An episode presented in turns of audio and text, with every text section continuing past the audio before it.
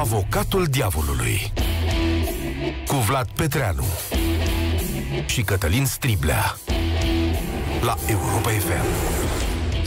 Bună ziua și bine ați venit la Avocatul Diavolului. Bună ziua, suntem Vlad Petreanu și Cătălin Striblea și azi vă invităm să judecați noile restricții impuse de autorități în încercarea de a pune sub control pandemia și momentul în care au fost impuse, în contextul în care peste o lună România are alegeri parlamentare. Discutăm la doar câteva ore după ce guvernul și-a anunțat intențiile târziu azi noapte. Școlile vor fi închise, telemunca obligatorie atât la stat cât și la privat, circulația va fi interzisă noaptea, iar magazinele se vor închide la ora 21. Epidemia de coronavirus din România a crescut constant în intensitate în ultimele luni. Am trecut de la vreo 1500 500 de cazuri noi pe zi în iunie, la aproape 10.000 acum, sau poate chiar mai mult, o să vedem. Iar numărul deceselor a crescut de asemenea până la cote dramatice, peste 100 zilnic în ultima perioadă. Paturile de terapie intensivă sunt din ce în ce mai puține, erau 180 ocupate la jumătatea lunii iunie, sunt peste 1000 ocupate azi de bolnavi de COVID în stare critică. Asta se întâmplă cu toate că multe localități au fost impuse diverse restricții, dar au fost închise și școlile. Au venit între timp datele, să știi, 10.260 de cazuri, 123 de decese și tot 1001 persoane la ATI. Specialiștii spun însă că măcar un timp toate aceste numere o să mai crească în ciuda restricțiilor că numai după ce acestea vor funcționa perfect se va atinge un platou și de-abia după aceea începe scăderea. Doar că în acest moment limita sanitară și administrativă a statului român este pe cale să fie atinsă. Nu mai sunt locuri în, în spitale, mulți oameni stau la coadă ore întregi pentru evaluare iar alții nu sunt luați în evidență de DSP-uri cu zilele. Cu toate acestea, în ultimele apariții publice, președintele Iohannis a declarat în mod repetat că restricțiile și măsurile de protecție funcționează și că dacă acestea nu ar fi existat, numărul îmbolnăvirilor ar fi fost mai mare. Doar că măsurile de protecție din ultimele săptămâni nu au fost dintre cele mai dure și nici măcar comparabile cu închiderea totală din primăvară. Astfel, în localități cu rata de peste 3 îmbolnăviri la mii de locuitori, școlile au fost închise, la fel și restaurantele în interior, teatrele sau spațiile culturale la fel, au fost impuse și carantinari locale în orașele cu peste 3 la mii de locuitori, cele care s-au apropiat de 5 sau chiar au trecut, cum a fost Zalăul, de exemplu. Dar, în această perioadă, luni de zile, statul nu a oprit pelerinajele sau a spus că le oprește după care s-a răzgândit, nu a închis piețele și nici nu a făcut eforturi serioase pentru a stăvili numeroase petreceri private cu zeci sau sute de persoane. Respectarea regulilor a fost la limită, iar sancționarea chiar îngăduitoare pe alocuri, iar guvernul s-a confruntat cu două tipuri de presiuni în această perioadă. În primul rând, este vorba de o presiune electorală dată de alegerile care vor avea loc într-o lună de azi înainte. Multe voci publice acuză guvernul că de teama de a închide economia și de a duce la scăderea generală a nivelului de trai, măsurile dure, dar eficiente de carantinare au fost amânate mult, prea mult. De altfel, premierul Orban a spus de mai multe ori că economia este o prioritate și că acțiunea împotriva epidemiei trebuie condusă astfel încât să salveze vieți, dar fără a afecta economia. Unii cred că PNL, care pleacă din pole position în aceste alegeri, a ales această variantă de teama pierderii unor voturi în campanie electorală.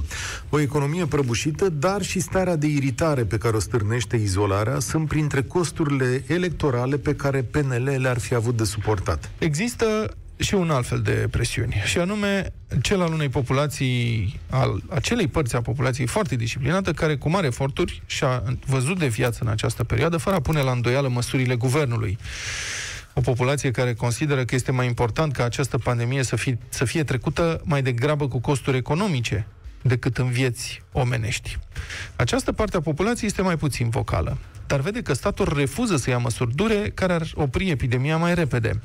Oamenii consideră că acestea sunt necesare și e greu de imaginat că ar penaliza la vot totuși partidul de la guvernare dacă ar aplica restricții mai severe în interesul public pe termen lung. Da, hai să spunem și cum stau partidele astăzi la debutul campaniei electorale. Știți că de astăzi e campanie electorală, da?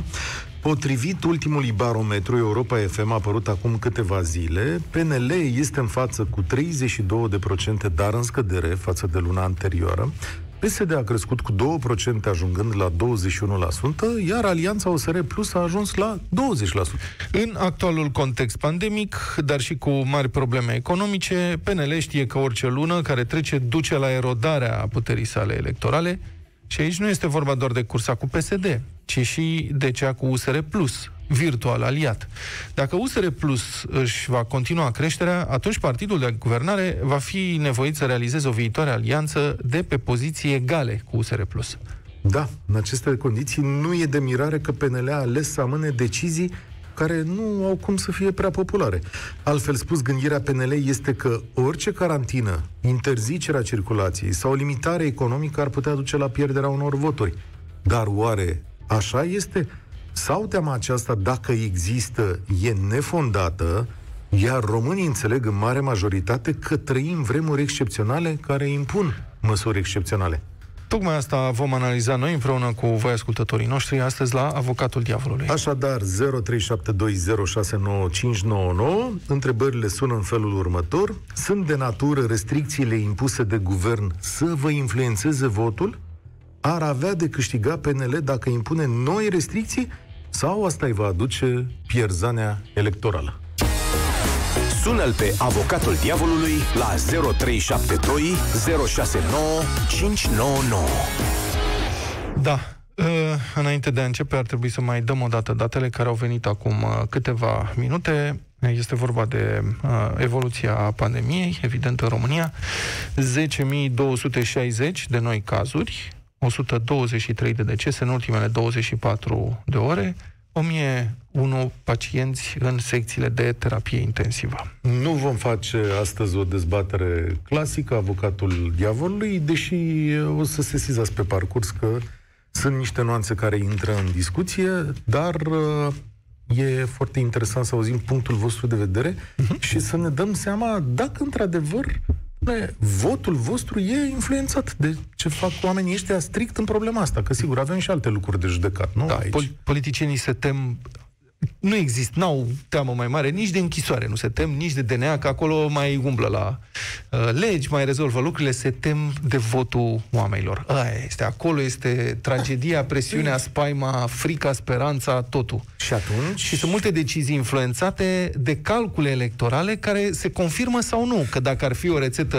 uh, general valabilă, ar aplica-o de fiecare dată. Părerea mea și știința mea e așa, că oamenii de la PNL, guvernul și președintele Iohannis lucrează foarte aplicat cu diverse tabele și sondaje care le arată tendințele populare.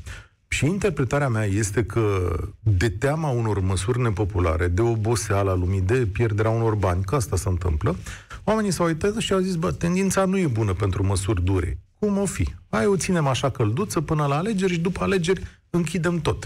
Așa zic eu. Adică spui că liberalii s-au gândit, mamă, dacă facem acum carantină, da. nu mai votează cu noi, votează cu PSD-ul. Da, da, da. Da, păi da, păi da, că eu am un prieten care și-au închis afacerile. Deci da, am și eu să voteze cu PSD-ul, că... Băi, nu știu, lumea e nervoasă. Adică cu ceilalți. O, sau cu USR Plus. Cu USR Plus, pentru că e foarte important. Uită-te un pic la scor. Ei 32, USR 20. Să zicem că s-ar intra cu voturile astea în Parlament. Nu mai negociezi cu un USR mic. Te pomenești că își cere la jumate de guvern. Dar de ce ar vota USR-ul? Că USR-ul nu s-a exprimat împotriva acestor măsuri de carantinare, doar PSD-ul no, a lăsat da. să se înțeleagă. Păi da, asta. da, dar nu-l vezi pe USR. Adică nu e, USR n-a scos capul la bătaie aici și lumea să nu Da. Da, adică dacă nu ești de acord cu măsurile de carantinare pe care le impune partidul aflat care face da. guvernul, da. atunci votezi cu ea care spun că ei nu o să facă asta, nu? Uh, care sunt în principiu nu, că nu e PSD-ul, nu, nu, te așezi, care... nu te așezi așa în fața votului. Să zicem că tu ești un votant clasic PNL, da? Dar afacerea ta e distrusă de treaba asta, de măsurile din ce în ce mai dore, da? Și tu crezi că ar trebui mai multă libertate să-ți gestionezi treaba. Nu să votezi PSD-ul că nu-ți pică bine și nu ți-a picat bine ani de zile, dar faci și tu o fentă și te duci tot acolo la dreapta și votezi USR-ul și zici, bă, Orban, ți-am făcut-o eu. Cristian, bună ziua, sunteți în direct la Avocatul Diavolului, vă rog. Da, bine v-am găsit, domnilor. Bună ziua, bună ziua. Bine da. v-am găsit. Am ascultat cu mare atenție ce au avut de spus și președintele aseară și primul ministru după aceea într-un interviu mai lung da. la Digi, pe care cred că l-ați urmărit și dumneavoastră. Da. Uh, impresia mea de multă vreme, de multă vreme însemnând de câteva luni bune, este că tot ce se face este prea puțin și prea târziu. Uh-huh. Și motivul principal, de fapt probabil unicul, nici măcar cel principal, singurul motiv pentru care lucrurile în direcția prevenirii răspândirea acestui virus se fac atât de încet și atât de puține, este uh, electoral. Uh-huh. Adică oamenii ăștia se tem păi da, da. să ia se... măsuri mai dure. Am înțeles. Eu nu ne că s-ar putea teme. Dar teoria mea Numai este că... că temerea asta este falsă. Adică și dumneavoastră confirmați și spun mea. eu. Oamenii da. sunt, înțeleg pe ce lume trăim acum. Exact asta cred și eu. Cred că am, am trecut de uh, teoriile conspirației și de tot felul de povești și tot mai multă lume care era sceptică și neîncrezătoare la început, prin primăvară-vară, începe să aibă prieteni, cunoștințe, rude care s-au îmbolnăvit. Și atunci, uh, știți cum noastră, mintea românului de pe urmă, își spun, opa, treaba e chiar serioasă, dacă mă îmbolnăvesc și eu. Da, pandemia dacă devine mor personală, da. Da, pandemia devine personal, deja știu, am cunosc oameni, țineți minte zicala negaționiștilor până cu uh, mai de ună, ce, cu, ai cunoscut vreodată pe cineva care s-a îmbolnăvit, vezi? Stați un pic, că acum e... ați văzut și pe patul de spital care nu Uite cred. că deja cunosc, au venit, nu, nu, doi. Au venit medici care au povestit despre oameni care stăteau cu oxigenul uh, pe față și care nu credeau în pandemie. Adică îi întrebau pe medici dacă sunt gata bolnavi. Dacă sunt bolnav, sunt bolnav, sufăr de asta, nu prea îmi vine a crede și așa mai departe. Știți poveștile astea? Eu nu vreau să le da. generalizez, dar pentru multă lume, iritarea asta aduce o stare de enervare. O stare de, cum să zic, de antielectorală pentru PNL. Uh, spuneți-mi în felul următor. Tu, Cristian, uh, ai fi, cum să zic, ai vota pentru PNL și mai abitir, eu nu zic că ești votat în PNL, dar să zicem, și mai abitir dacă ar veni acum și ar zice o carantină? N-aș mai vota pentru PNL și vă spun de ce. Pentru că oamenii aceștia uh, știau perfect ce se întâmplă și mai ales puteau ști, aveau suficiente informații să știe ce urmează deci, să se întâmplă și unde urma să ajungem și am ajuns astăzi. Deci, din potrivă, tu îți iei votul de la ei. Absolut. Da. Deci PNL-ul se află, se află în momentul ăsta între ciocan și în covală. Pe de o parte sunt oameni care sunt nemulțumiți că nu are curajul exact. să ia măsuri mai ferme. Da, da, da. Pe de altă parte sunt oameni nemulțumiți că ia măsuri mai ferme. Probabil că sunt și aceștia, adică probabil, sper să vorbim uh, astăzi și cu uh, oameni care au astfel de opinii. Și cum crezi că, adică de ce crezi că au ales calea asta în care Astea nu sunt măsuri, părerea mea. Adică asta ne facem că luăm măsuri. Nu cred. Masca Dacă impusă... voie, da, ca să nu monopolizez da, toată sigur, discuția și apoi să las și pe ceilalți. Uh-huh. Eu cred că foarte multă lume are impresia și o să vă și spună că uh, s-a făcut foarte puțin și foarte târziu. Vedeți toată Europa cu ce se confruntă, vedeți ce măsură a luat toată Europa. Uh-huh. Noi suntem din nou la coadă.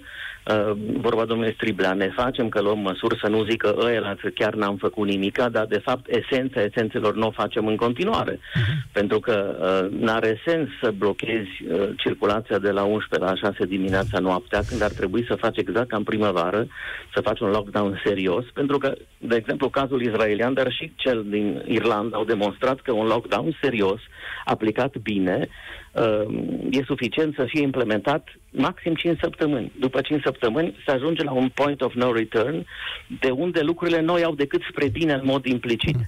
Dar uh, sunt de acord în până, aceste 5 săptămâni. Sunt de acord până la punctul fără de întoarcere. Pentru că până acum pandemia ne-a demonstrat că lucrurile au mers bine și deodată au derapat mai rapid decât ne credeam. Da. În privința Israelului, da, lockdown total, dar când ei erau undeva la 10.000 de cazuri pe zi, populația fiind jumătate din cea a României. Deci ar fi echivalent cu 20 Dar uh, eu cred că va exista și un valul 3 și un valul 4, adică da, nu cred că se da. termină la nu, valul nu. 2. Bă, nu. În absența unui vaccin și... Mai am un comentariu de făcut în privința măsurilor care au fost luate. Sigur, sunt multe discutabile, unele sunt controversate, poate, adică cu siguranță trebuie mai bine explicate. Dar asta cu portul măștilor este deja demonstrat științific că este uh, cea mai eficientă și, doi, avem în România dovada dovada concretă a faptului că portul măștilor funcționează s-a întâmplat în județul Argeș. În județul Argeș, un prefect inteligent acolo a impus această obligativitate în momentul în care județul era în top din punctul de vedere al numărului de îmbolnăviri și într-o lună numărul de îmbolnăviri scăzuse în, datorită acestei măsuri. Dumitru, ești la avocatul diavolului? Îți este influențat votul de aceste măsuri? Dar nu neapărat PNL. Uh, Dom'le, dacă îți schimbi opiniile, adică dacă te influențează electoral măsurile astea într-un sens sau în altul, asta e. Nu vă gândiți nu numai că PNL. că au fost luate, mă influențează că nu au fost luate la timp, exact cum spunea și interlocutorul dinainte, și că sunt luate așa ca o soluție de compromis, că am cut niște lucruri. Adică e prea puțin, asta spuneți. Exact, clar este prea puțin. Am previzionat destul de bine ce se va întâmpla în, în vară, când am spus, spuneau de atunci specialiștii noștri că vom ajunge la numărul ăsta de cazuri, însă fără să facem nimic.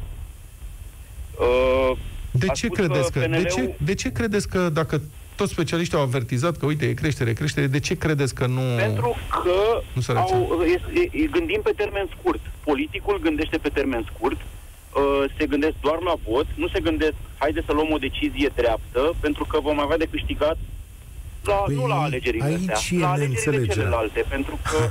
Cum? Aici e neînțelegerea, pentru că dacă majoritatea publicului ar fi așa ca tine și ar gândi așa ca tine, și uite, până acum din doi ascultători, doi gândesc la fel, PNL-ul ar fi îndrituit să vină să zică, și toată clasa politică ar trebui să vină să zică, stimați cetățeni, închidem măsuri dure, asta e, suportăm o vreme, Uh-huh. Numai că politicienii văd tocmai pe dos treaba asta. Uh-huh. Adică PSD clar o vede pe dos și tot împinge hâț Politicienii și... pot face erori de judecată. Așa în loc? Adică nu chiar nu e niciunul care gândește ca noi să A, se ducă acolo? Uite-te la...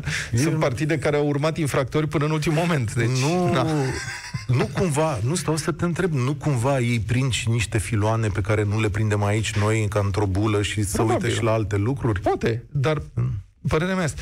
Uite, înainte de... Mulțumim uh, foarte mult. Dumitru a fost, nu? Da. Uh, cine urmează? Cristina. Uh, Cristina, numai o secundă. Vreau să citesc rezultatele sondajului IMAS din luna iulie. Deci la începutul lunii iulie, da? Uh, Europa FM împreună cu IMAS fac barometru lunar și una din întrebări a căutat să evalueze factorii care au dus atunci la creșterea numărului de infectări cu SARS-CoV-2. Și am întrebat așa. În ultima perioadă, întrebam noi în iulie, e cel mai recent, nu avem altul, a fost raportat constant un număr de infectări cu noul coronavirus de cel puțin 200 de cazuri noi pe zi. Deci asta întrebam în luna iulie, la început, 200 de cazuri noi pe zi. În ce măsură credeți că următoarele aspecte au dus la înregistrarea unor valori zilnice, nu știu ce? Deci cine era responsabil, întrebam noi. Și oamenii răspund în felul următor din cauza nerespectării de către unii oameni a recomandărilor autorităților. Unii oameni nu poartă mască în spații închise, nu păstrează distanța recomandată. 81%. Deci 81% au dat vina pe restul oamenilor care nu respectă regulile. Pe locul 2, eliminarea prea multor restricții impuse la începutul pandemiei, 58%. Deci 58% spuneau, domnule, pentru că au relaxat prea repede și, mă rog, 57-58% dădeau vina pe, citez, activitatea ineficientă a autorităților, care nu fac suficiente controle pentru a verifica respectarea regulilor stabilite pe durata pandemiei. 57%. Da. Dar între timp s-a mai schimbat ceva. Deci, în vară, când aveam 200 de cazuri pe zi, subiectul preocupa românii și cei mai mulți, în majorități semnificative, spuneau pentru că nu se respectă regulile și nu sunt aplicate regulile și nu sunt înăsprite da, regulile. Eu sunt de acord cu tine, dar între timp s-a mai întâmplat ceva, pentru că eu în luna iulie am făcut o emisiune în România în direct în care am întrebat, domnule, cum stați economic, cum merge treaba? Și a sunat, țin minte că a fost una dintre ultimele emisiuni înainte de vacanță, au sunat oameni care au zis, domnule, chiar e bine, stați un pic, că nu ne-a lovit atât de tare am recuperat, țin minte, oameni din construcții și așa mai departe. Am făcut o emisiune similară la începutul toamnei și ce să vezi, atmosfera era schimbată. Oamenii dăduseră afară, pierduseră bani, oamenii închiseseră afaceri. S-a întâmplat ceva masiv și multă lume zicea, aoleu, mi-am pierdut pâinea. N-am să uit pe oamenii care m-au sunat, unul cu o afacere de 30 de oameni pe care a redus-o acum la 20, iar altul care avea 6 în subordine și spunea, eu închid acum. Da? Și oamenii au venit după 3-4 luni de zile în care lucrurile n-au mai mers și au dat seama că mai au o problemă în afară de ce ai zis acolo. Uh, sărăcesc. Cristina, mulțumesc că ați avut răbdare cu noi. Bună ziua, sunteți în direct. Bună ziua, mă auziți bine? Da, sigur, vă rog.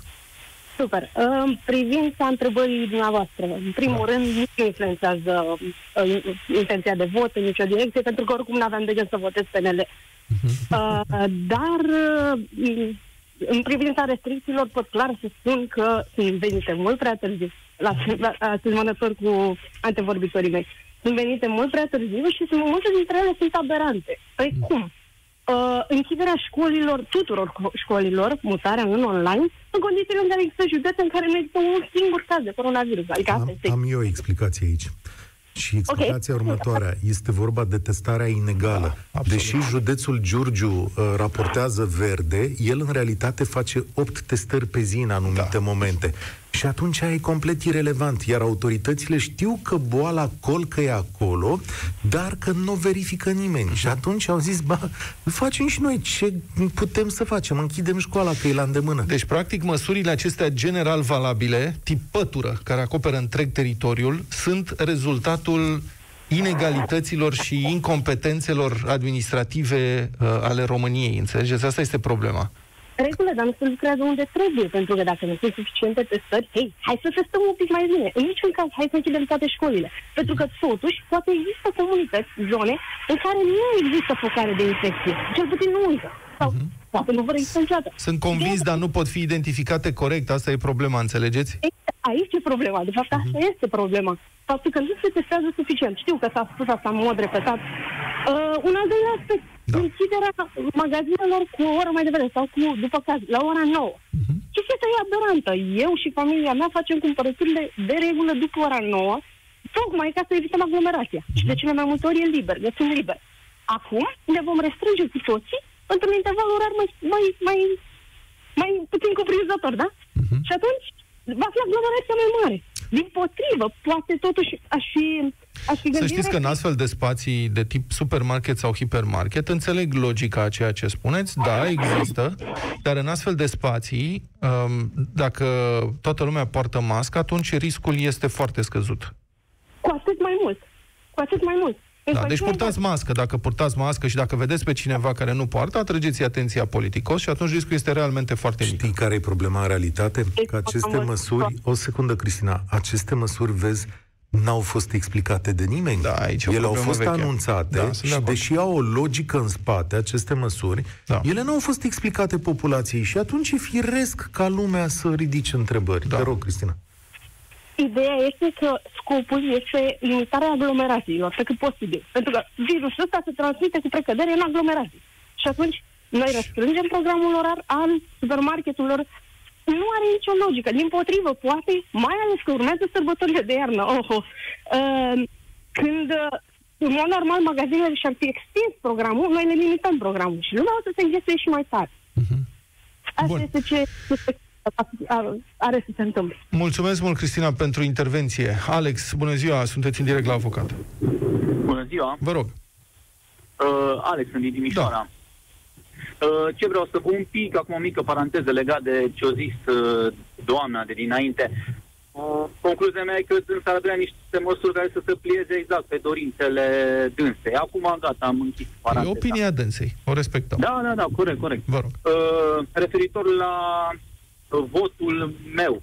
Da. da, eu uh, voi vota și zic deschis cu cine voi vota cu PNL și mă partea care mă întrista mai tare și mă făcea să nu le dau cu atâta drag votul, e dacă o mai lungeau cu neimpunerea restricțiilor, pentru că deja, deja au amânat, au amânat prea mult. Pot face o mică paranteză, Alex, cu îngăduința dumneavoastră? Eu aș, aș vrea, mă adresez acum tuturor ascultătorilor emisiunii noastre și da. ascultătorilor Europa FM. Nu este avocatul diavolului niciodată și nici azi nu este o emisiune uh, oferită doar votanților unui anumit uh, partid. Întrebarea ar fi dacă deciziile guvernului vă influențează cumva comportamentul electoral, nu neapărat dacă mai votați sau nu cu PNL, că nu știm cine și nici nu ne interesează care dintre ascultători păi nu, votează da. cu care partid, decât dacă vor să spună. Dar să nu se da, da înțeleagă da, greșit, da? Nu, nu, evident, eu am vrut să reliefez faptul că îmi influențează în sensul că uh, votez cu cine votam și înainte și nu mă face să votez cu, cu alții. Eu asta am vrut Dar de ce credeți că au întârziat măsurile astea? Că și dumneavoastră spuneți că sunt vin au, târziu. Da, da, da. Au întârziat din, uh, din păcate, din teama, uh, din teama electorală.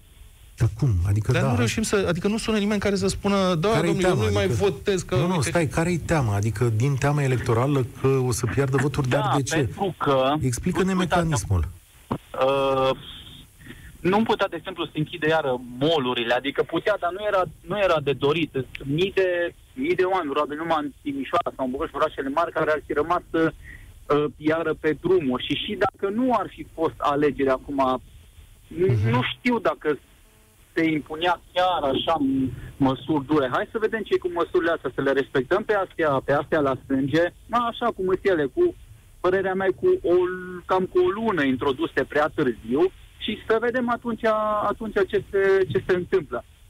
Că sunt și cazuri absurde. Uitați-vă, vorbesc de Timișoara. Aici, zonele limitrofe s-au carantinat. Uh-huh. Dar tot să perindă prin, prin Timișoara. Nu înțeleg de ce lipsește să știți că la noi a fost, la noi invers. În București e, e invers. Bucureștiul e, de fapt, el e restrâns administrativ no. din cauza intereselor unor mici bani locali din jurul Bucureștiului.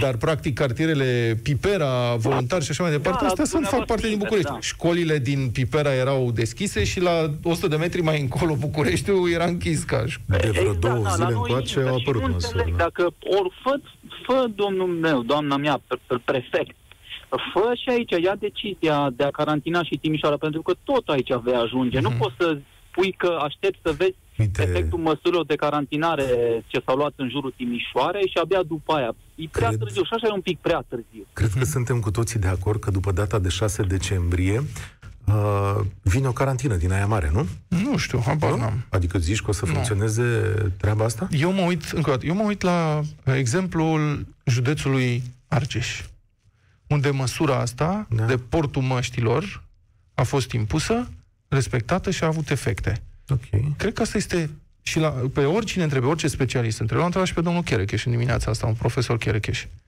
Portul măștii este cea mai importantă măsură, pentru că dacă toată lumea poartă masca, cum să spun, soția mea a stat în mașină cu o prietenă, da, care a, a stat jumătate de zi, au avut treabă prin oraș și au purtat amândouă mască și prietena a fost confirmată cu COVID în a doua zi.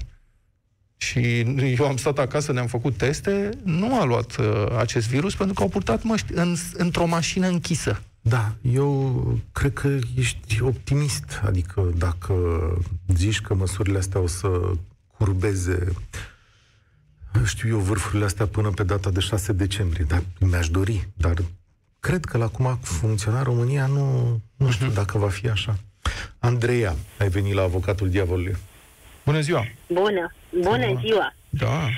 Uh, partea asta cu politica, să știți, cred că toată lumea, uh, știți cum noi ne pricepem la fotbal și la politică. Toți suntem, da. și mai nou la sănătate. Și suntem toți doctori. Atât de bine ne pricepem că uite ce a rămas și din fotbal și din politică. Dovadă, da. Nu, uh, părerea mea e că orice partid politic ar fi fost la putere, ar fi trecut prin exact aceleași situații. Da. Să vadă că da. nu suntem singurii da. care suntem în situația asta, tot globul este afectat. Foarte bună observație, da. Și în condițiile în care sunt destule țări care na, sunt peste 500 de ani înaintea noastră cu civilizația și cu orice vrei să spui, uh, Uh, și au ajuns în aceeași situație ca noi. Deci clar uh, puține spune că doar PNL-ul n-a știut să uh, gestioneze situația și că ei, PSD-ul ar fi făcut sau... Nu există, nu cred, părerea mea. Deci toți ar fi fost în aceeași situație. Este ceva într-adevăr cu care nu ne-am întâlnit până acum. Nimeni din lumea asta n-a trecut prin asta decât cine știe cum, când a fost nu, colera. Nu, nu în ultima sută de ani. Da, mă rog. Dar repet, pe toți i-a luat la fel de nepregătiți, au fost la fel de nepregătiți, indiferent de m- mm, statutul lor și la ce nivel Nu e chiar așa. Uitați, de ex- vă dau, adică sunt țări asiatice, Corea de Sud în primul rând, Japonia, chiar și China, numai o secundă, deci care au trecut prin experiența, nu, care au trecut prin experiența SARS, care SARS este sindromul acut respirator sever, este dat tot de un coronavirus, a fost o epidemie foarte violentă în anii 2000. Nu n-a devenit o pandemie, da. dar Corea de Sud a fost atunci extrem de lovită, a învățat lecția și acum când au apărut cazurile de nou au coronavirus SARS-CoV-2, da, au testat în masă și doi, că asta lumea spune, păi să testăm. Nu e suficientă doar testarea, că nu ne ajută doar să știm cât sunt. Trebuie făcuți doi pași. Mai întâi să testăm foarte mult și doi, să fie făcută ancheta epidemiologică extinsă Ei, și să fie identificate toate persoanele da. care au intrat în contact cu un bolnav și alea să fie izolate. Asta a făcut Corea de Sus și a ținut sub control epidemia. La da. noi... Deci, hai, La noi, haideți să vă spun cum, am coleg care este pozitiv, da? Din nefericire și cu niște simptome. E, nu foarte grave, dar oricum, a zis că nu vrea să mai treacă vreodată prin ce a trecut, da? da. Tânăr. Adică da. nu, vai că numai cei în vârstă, nu. Da, 30 și ceva de ani. Bun. Uh, și bineînțeles, a anunțat medicul de familie, a urmat pașii respectiv. Da, și un haos total, uh, nu? E, DSP-ul nu sună? Nu, DSP-ul nici măcar nu cred că știe că el este pozitiv. Păi și de ce, este, de ce este acest haos în administrația publică și în DSP? De ce? Să vă, de Pentru ce că e rezultatul unei politizări și a, a idiocrației care a cucerit deci, administrația publică de ani de eu zile. Eu n-am avut, Asta spun. Niciodată n-am... Uh, poate că sună ciudat, dar uh, mi-asum ce spun. Niciodată n-am avut o problemă că, uh, știți, când se schimbă o guvernare, toți spun, vai că spun neamuri, prieteni și asta în, uh, în funcție. Toți fac la fel. Dar deci nu a fost nicio regulă, nicio excepție de la regulă. Mhm. Ok, îl pui, n-am nimic împotrivă, dar pune un om competent. Mhm. Da? Vrei să ți-l pui pe frate tu, uh, ministrul al sănătății, n-am nicio problemă. Băi, frate, dar să fie pe domeniul ăla, să știe Scuză-mă, ce trebuie să facă. La noi pila da? funcționează în sens invers față de statele civilizate. A, asta este. Dacă Aici e problema noastră. în 30 de secunde o istorie a unui român pe care l-am cunoscut în avion, omul este administratorul clădirilor unei foarte mari compa- companii din această lume, o corporație uriașă din lumea asta și acest roman se ocupă ca aceste clădiri să funcționeze bine. Și mi-a spus cum a ajuns acolo, în funcția respectivă. A fost om de serviciu în casa șefului acestei corporații, în casa președintelui corporației și era un handyman, cum se numește. Era un om priceput la toate și a făcut o casă impecabilă. Și într-o zi ăsta l-a chemat și i-a zis vino și îți dau acest post să ai grijă de toate clădirile noastre pentru că ești serios, priceput și chiar poți să ai grijă de pă, tot ce înseamnă tehnologia și, mă rog, pe uh-huh. cur, ce face un administrator în clădiri? Păi și a zis, păi cum mă propuneți așa? Zice, păi da, eu te-am propus că ești bun, ai grijă să nu mă faci de rușine. Uh-huh. Asta e povestea. La noi e... Și noi te-am propus să ai grijă să ne înțelegem. da. Mergem mai departe? Tudor? Tudor. Bună ziua, sunteți în direct la avocat, da. Bună ziua! Eu o să fac o notă ușor discordantă. Um, da. Menționez că în um, prima parte și eu am fost foarte atent pe toate numerele, am înțeles nevoia de lockdown, am înțeles că era un virus nou, nu se știa de el, uh, nu uh-huh. știam cum reacționa și așa mai departe. Da. Însă mi-a zis azi uh, cineva o vorbă foarte mișto, uh, foamea nu este asimptomatică. Da, uh, așa este pandemia, uh, coronavirusul, am în jurul meu oameni cu coronavirus, oameni carantinați, și avocatul, și un prieten, și vreo alți doi cunoscuți. Eu m-am întâlnit cu o mie de oameni în vara asta, fiindcă prin natura mea și natura meseriei mele, interacțiunile nu pot să dispară cu totul și nici nu vreau să dispară cu totul. Uh-huh. Uh, însă, uh, măsurile sunt simple. Distanțare, da. mască și, uh, pur și, și, mai important decât orice, să nu cădem în paranoia și în frică. Paranoia și frică face mult mai mult rău decât coronavirusul din punctul meu de vedere. Și acum la discuție. Asta am înțeles. Ok, dumneavoastră aveți un anumit tip de comportament, asta înseamnă că acest tip de măsuri vă influențează sau nu votul? Ca asta am întrebat astăzi. Luați uh, în considerare? Nu, nu sunt de acord cu, cu partea de lockdown, nu vă sens uh, uh, atâtea închideri și atâtea restricții. Uh, ci suficient impunerea uh, obligativității măștii și distanțării, cred că asta ar fi suficient, dar eu n-am uitat de unde am plecat și acum un an am schimbat un guvern care dacă îl aveam acum în timp de pandemie, atunci era adevăratul dezastru. Deci eu n-am uitat de unde am plecat și când variantele mele sunt uh, ori guvernul liberal, ori PSD, ori un PSD roz, ori un PSD al Ponta și încă alte două partide care sunt aliați liberalilor, E clar că se votez tot cu liberalii, deci nici nu se pune problema. Dar nu sunt de acord cu ei nu, uh, da. cu, cu restricții. Bun, ok. Da, și dacă ar fi impus restricții, stați un pic, că aici încerc să ajung. Dumneavoastră, sigur că mecanismul votului e mai complex. Dacă ar fi venit oamenii ăștia și ar fi zis, uh, auziți, stimate Tudor, în casă de mâine, în casă pentru că, uite, ne-am gândit noi că chiar în ciuda comportamentului noastră foarte atent, s-ar putea să fie probleme. În casă stăm acolo două săptămâni închiși. Asta ar fi contat în alegerea pe care o faceți? Uh, nici asta, în primul rând, fiindcă prin natura jobului meu eu n-am cum să stau în casă, deci aș fi primit derogare. Uh, se, se, se, se, se în casă. Da, da. Asta e unul. Uh, doi, uh, do, doi la mână, uh, din nou, eu nu cred că acest guvern acționează în rea credință Cred că pur și simplu acest guvern uh, ascultă okay. poate prea mult ce observație! Nu acționează în rea credință, dar nu prea acționează. În momentul în care e slab, nepregătit și șovăielnic, e de rea credință sau pur și simplu e slab el așa, e un băiat bun de treabă, dar nu A, prea nu, se eu, pricepe? Eu într-adevăr ar putea să, să fie un pic mai ferm, dar aici avem o mare problemă. O parte a populației sunt mai multe restricții, mai, multe, mai mulți oameni în casă, mai multă... Eu da. sunt economist, iar eu ca economist mă uit la a doua mare criză care vine, criza economică, care e de o mie de ori mai nasoală decât criza pandemică. Uh-huh. Și noi cred că punem mult prea mult accent pe, pe uh-huh. pandemia asta, care, ok, o avem, creează morți, așa fac pandemiile în mod normal, și la război se moare, trebuie să, trebuie să ne, ne, ne, mai, ne mai și asumăm anumite lucruri, însă e foarte posibil ca măsurile de lockdown, mă uit acum la Paris, au făcut lockdown total, cresc cazurile vertiginos. Uh, mă întreb ce efect au. Ok, o să aflăm în curând. Uh-huh. Dar eu repet, distanțare, mască, asta mi se pare de bun simț. În rest, restaurante, am vorbit ieri cu un patron de restaurant, era distrus că nu știe ce să mai facă. Pe da. restaurant foarte bun din Arad, nu știe ce să mai facă. Ce nenorocită, da, săraci. Sunt mulți oameni care sunt în pragul falimentului, care sărăcesc. E o situație foarte dură. Mulțumesc pentru intervenție. Acum, uh, foarte bună observația asta cu guvernul care nu acționează în rea credință. Sigur, fiecare poate să-și formeze opinia.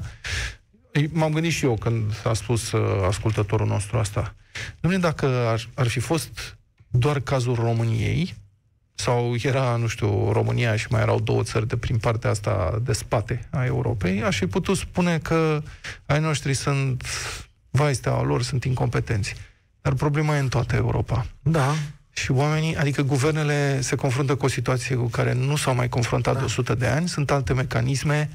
Dar uh, e prima dată când discutăm despre falimentul politic și administrativ al unor uh, țări care fac parte din lumea civilizată, că tot felul de semnale am primit în ultimii ani. Nu, și cred că e mult să gândit. spui faliment politic și administrativ. Cine în Germania? Franța?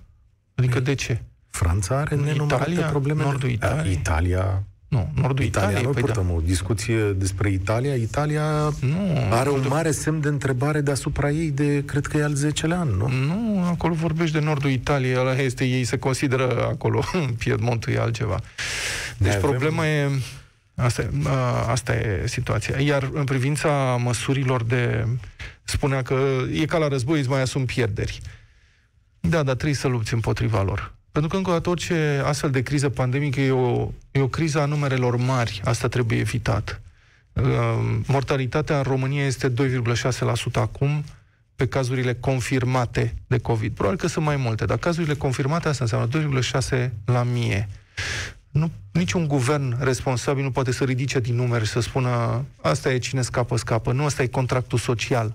Plătim taxe, respectăm legile, suntem un stat de drept, da, pentru că guvernul frumos. are obligația să facă tot ce stă în puteri ca să ne salveze viețile într-o astfel de păi, situație. Păi, uite, tu ai folosit sintagma asta, tot ce stă în puteri. Uh, păi, până ieri, nu prea a făcut, până când ne-a ajuns cuțitul la os. Nu suntem specialiști. Nu suntem specialiști, dar suntem observatori. Adică da. a fost da. o situație... Și eu cred că trebuiau făcute mai repede. Lasă-mă să te las așa. Da. Și eu cred că trebuiau impuse restricțiile Atunci... astea mai repede. Știți că eu sunt pentru sancționarea mai severă a celor care încalcă regulile. Reguli de bun simț, reguli de respect față de ceilalți. Nu Păi, dacă nu respecti regulile astea, e ca și cum ai merge cu camionul prin trafic, pe principiu că mie nu mi se întâmplă nimic da. ce dacă te calc pe tine. Eu nu ai dreptul să faci asta. Fix acum trei zile, domnul președinte Iohannis a zis restricțiile funcționează. Păi funcțio- nu poți să uh, ignori, că dacă n-ar fi existat, ar fi fost mai rău. Asta a zis și el. Păi, păi dar aici n-am o aici măsurătoare. logică simplă. Păi, păi dacă n-ar fi fost restricții, nu crezi că ar fi fost mai rău? Adică în loc de 10.000 ar fi fost 20 de Putea să fie oricât. Și asta e adevărat. Da, e o mod ciudat de a privi lucrurile astea. Da. da. Bine, mulțumim, ne auzim săptămâna viitoare. Spor, la treabă. Ai ascultat Avocatul Diavolului cu Vlad Petreanu și Cătălin Striblea la Europa FM.